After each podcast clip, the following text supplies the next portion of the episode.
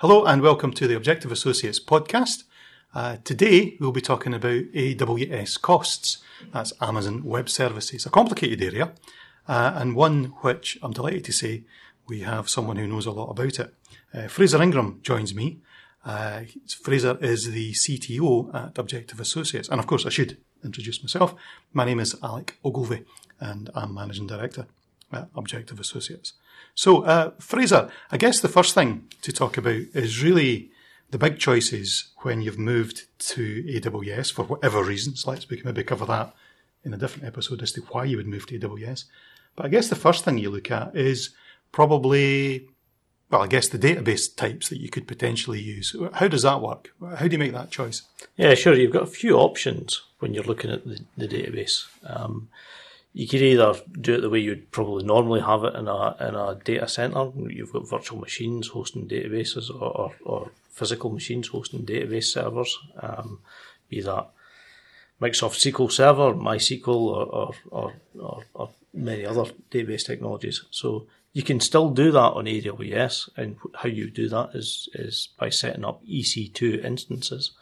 Uh, you set them up, choose the instance size that you'd want. Um, so effectively choosing the amount of memory you've got, the number of CPU cores that you've got available to you. And, and, uh, or the other choice, so that's, that's EC2, you would choose those instances. Or the other way to do it is, is look at using, uh, the RDS service from, from Amazon. The RDS service is effectively a cloud-based database that you've, you generate the database, you manage the database, but you don't manage the servers that go along with that. Um, there's advantages to using RDS, and that obviously what's happening there is Amazon are managing the database servers, if you like. Um, they're, they're dealing with the mirroring, they're dealing with uh, resilience aspects of that. If you're doing that in EC2, you're having to put that together yourself. So maybe setting up mirroring, transaction log shipping, and all that kind of stuff that you would normally do when you're setting up uh, database servers on a, on a traditional data, data center. So when it comes to costs on that, then strikes me if, if Amazon in the RDS database environment are doing a lot of that mirroring stuff on your behalf, then that must be a more expensive option for you. Yeah, I mean, you are paying for Amazon to to set up the resilience for you, so you are you are paying Amazon to do that for you, as opposed to an EC2 setup where you're doing that yourself.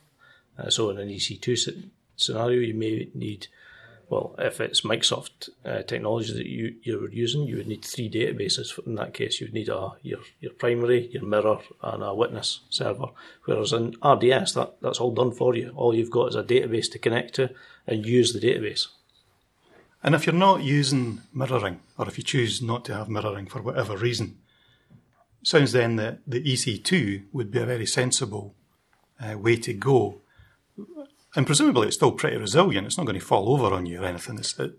Yeah, I mean, we, yeah, you, you, can set up and use an EC2 database. So, uh, and that that would that would be the same as setting up a, a, single database server as you would do in a data center, if you or if you've got a, a, a database set in your in your office. All right, so so there's the two choices, and you do RDS or you do EC2, which is Elastic computing. Yeah, Elastic Cloud Computing. Elastic Cloud Computing. Thanks, Fraser. Okay, so those are the two choices. Um, regardless of that choice, you're going to have to store the data someplace. So, yeah. so what's the options there? Yeah, I mean, when you set up an EC2 instance, you get a, a little bit of storage for your effectively for your operating system. Uh, for some instances, you also get uh, effectively some temporary storage that's that's local to that uh, that machine. Uh, the but that is temporary storage, and it will get deleted when this when the machine goes down and back up. Uh, so really, what you need to do is set up some EBS storage, and there's a number of choices in the EBS storage that you've got. Uh, you can use traditional uh, hard disk drives, uh, or you can use SSDs, and there's a number of options within both of those as to how fast you want them to go. Okay, so the costs associated with that storage, then, I guess whether it's SSDs or any other kind of conventional storage. How are they charging for that? How does that work? You're really charged. Uh, so if you if you're looking at traditional hard disks, you you're really charged per per gig. so effectively you're charged, you know, if you want 100 gigs worth of storage, you- you're going to get charged for 100 gigs worth of storage. For SSDs, you've got another option though. You get charged per gig, but you can also look at the IOPS that you need available. So if you need really fast storage, then you can bump the IOPS up and, and get charged more for that 100 gig. All right. So IOPS, explain to me, if not the listener, what what is an IOP then? IOPS are really the the if you think about it as as the rate in which you want to read and write data from that drive. You know, so the the more IOPS you got, the faster you can read write data from the drive. All right. So this is really it's a notion of processing capability in the end, isn't it? Because if you can't get the stuff in and out the system, then you're not going to be able to process. So your your system's going to slow down, I guess. Yeah, yeah. So uh, I mean, if you're doing, if you've got a, you know, uh, maybe a database with heavy read and write operations, then then looking at the, you know, being able to speed up the IOPS on that would be fantastic. So there's a couple of price models that are associated when you're actually um, choosing your AWS setup. Um, you want to run through those uh, for us and explain the kind of pros and cons of, of each. Yeah, so on your EC2 instances, um, so effectively your, your normal server setup as you would see it, and you'd normally have had it in your, in your data center, a virtual server effectively, you've got a couple of ways to pay for that, or a few ways to pay for that. Um, you can pay for it on demand, so you can pay for it, you know, if you want it up 24 7, then you pay for 24 hours worth of access of that every day of the week. Okay, so that's your normal okay, I've got this server up and running, and I'm always having it up and running. Uh, so you pay for it. You would you would set a an on demand uh, instance in that case. To bring the cost down on that, if you can commit to running that for uh, a period of a year or three years, there's ways to bring down the cost on that on up to about twenty percent. So you buy a reserved instance in that case, as opposed to an on demand instance. All right, so you could imagine the situation where if you're moving to the cloud or you've got a new service you're, or, or a new system you're installing, then you could potentially say, right, I'm going to set up an on demand type model Yeah.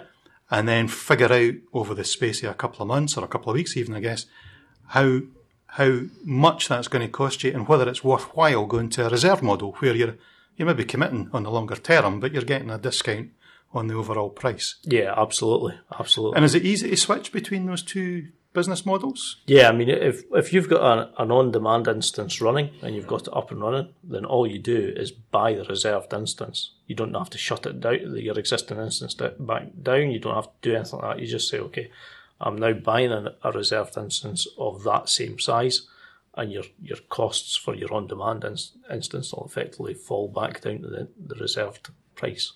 So that really helps to take the risk out of building a system on AWS because you can effectively suck it and see before you commit to any long term costs. Yeah, absolutely. I mean, if you think that you know you need a, a a pretty small server to start off with, or a pretty chunky server to start off with, and then, then you spin that up, get it running, and see what it does. You know, you, know, you see if you're using the full CPU power, see if you're see how it's how it's going, or do you need a bigger instance than that, or do you need a smaller instance than that, and you tune it at that point, and then once you've got it all settled, then you can look at buying the reserved instance and settling the costs on that. There's actually options as well within the reserved instance to convert it to different instance types as well. So All right, so you can increase its processing capability or, or the storage around it. yeah, the, yeah, effectively, if you've got a reserved instance of say um, a medium instance size, then you can you can look at changing that to maybe a, a 2XL. And there's ways to do that within AWS. There are certain parameters around about what you can change to what, but uh, it can be done. And you can go up and down. You're not locked in if you go up the way. You can go up. Uh, you can go up. Right. you can go up. Right, buy a beware perhaps.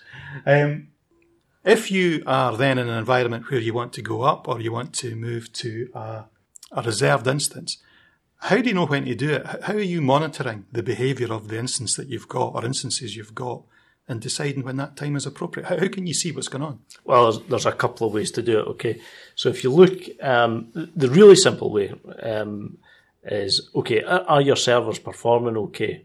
And are you happy with the way the utilization that you've got in those instances? Okay. The very simple way is going into Cost Explorer within your AWS dashboard. And if you've had it running for over a week, you'll start getting recommendations from Amazon as to which instance, instances would go on a reserved instance as well and how much money it would save you. Should we believe that? If you're settled in your infrastructure, then it's a really good way of looking at it. Okay. Okay. But if you're if you're looking at your instances and going actually, maybe I'm on, underutilizing that instance, or maybe it's it's not quite coping with what I've got running on the on the instance, then maybe you look at first upping or downsizing. Effectively, what you really want to do is you want to make every instance the right size for what's running on it. Okay, so we talk about right sizing the instances. Okay, so make sure that if you're if you've got a two core instance, then it's utilizing those two cores. If you've got a four core instance and you're not using the CPU very much, then look at changing it. You know, look at bringing it back down to a smaller instance size and utilizing it fully. So presumably all these the CPU usage that's getting reported to you in some digestible manner. Yeah, so within your AWS um, console, you, you get your uh, you get some really good stats when you look at the instances. Okay, you also you've got CloudWatch as well, which CloudWatch will let you set up alerts and monitors on CPU usage. It'll let you set up uh, monitors on, um, you know, if you're looking at, at T2 instances, it'll let you set up credit watches and things like that. And I'm sure we'll talk about T2 instances in a second. Nicely cued up, I guess. T2 instances. Obviously, they must be something of interest to the folks. So, so explain a wee bit about them. Then. So, so if you've got um, if you've got an instance running on on AWS, say you've got an instance with 30 gig of memory, four cores, uh, you've got to sit and run, uh, but you're going actually most of the time that instance is is low CPU usage. Okay, so you know I might need all the memory, but I'm, I'm not using the CPU all the, uh, full tilt. So uh, there's ways to reduce that. So and convert that instance from its current instance into a T2 instance. What a T2 instance lets you do is it, it's cheaper than the equivalent uh, general purpose instance for a start, so it's cheaper per hour than the general purpose instance. But what happens is that as you're using the CPU, you either gain or lose credits on that CPU. So you start off with a set number of CPU credits, there's about 60 odd. Uh, and if you're underutilizing the CPU use, the CPU, then you gain credits on that. If you're overusing the CPU based on a threshold, then you will start losing credits. And the aim, obviously, is not to get to zero credits. If you get to zero credits, the machine will start to get throttled. All right, I'm, I'm trying to digest that. I guess it sounds a bit like a leaky bucket where somebody somewhere is pouring water in at the top and there's water pouring out the bottom. And the idea is to find some kind of equilibrium. Yes. Okay. Yes. Right. I'm sure that doesn't help anybody out there, and, but, uh, and monitor it. and monitor it. Okay. and monitor it. Make sure you never hit hit zero credits. What we do in that case is we've got our T2 instances set up with uh, CloudWatch to monitor and make sure that we don't go below 50 credits on any of our any of our instances. Okay. Um, we're almost out of time, um, but given that we're talking about how to maximize the usage of AWS um, and minimize your spend. The last thing that's probably worth a quick mention is is Lambda because that strikes me as as almost science fiction. Oh, Lambda's fantastic. I love it. It's absolutely brilliant. So what Lambda does is it allows you to execute a bit of code for up to five minutes. Okay, so you can basically say, here's a bit of code that I want to run, here's the data I want to give it, and run this for five minutes and come back to me with the results. And then you're effectively paying for what you use. Okay, you're not running a server. You're just you're just firing a data packet and getting it to run some code against it. So basically, Amazon's got a whole bunch of processing power, and you chuck this code at the thing, and it does it. And as long as you do it within five minutes and tidy up at the back end, so Yeah. that you you complete your your processing safely, you just chuck it when you need it. Yeah, yeah, yeah. It's, mean, it's fantastic. So, so, so great for real heavy peak load kind of moments when you really need to do something fast and you've no, you've not already pre-contracted that processing power, I guess. Yeah, I mean, it saves you uh, running up an EC2 instance to go and uh, and you know run something for for a couple of hours. You just you know chop it down, run run it on Lambda functions, and get the results back. And you get price information on this regularly, so that you're not just spending the finance director's budget all the time. Yeah, yeah. So, so it's, it's worth keeping an eye on uh, on your AWS console. So you've got Cost Explorer within right uh, within the AWS console, and it tells you effectively what you're spending. Right. Uh, keeps you up to date. So today I can see what we spent yesterday. Um, all right. And uh, yeah. Okay. Right, folks. We've covered a lot of ground. I should thank Fraser. Um, that's probably about fifteen minutes that we've spent chatting about AWS costs and the general structure of how an AWS system should look. So, you know, to recap, there's there's RDS databases, there's EC2. RDS is sounds like a fully managed type thing from from Amazon, which is pretty expensive compared to EC2. You choose the instance that you want. You step up the ladder as you need to get more processing power, but with CloudWatch you can monitor the usage. Um, Sounds like IOPS are pretty important. If you get the IOP count right, then you can do as much processing as you want. Get that wrong, and your your system will die on its feet by the sounds of it. And then there's this Lambda thing, which is throw some com- throw some code at Amazon and it'll run it for you. So um, yeah, pretty good. I mean, is that a rough summary, Fraser? Do you think? Yeah, that's pretty good. We'll pretty, take that. pretty rough one, I guess. All right, okay. Well, thanks again, Fraser. Um, and listeners, we hope to do a few of these over the next few weeks, so please check in again. Um, yeah, this has been uh, Alex and Fraser talking about AWS costs. Thanks very much. Thank you.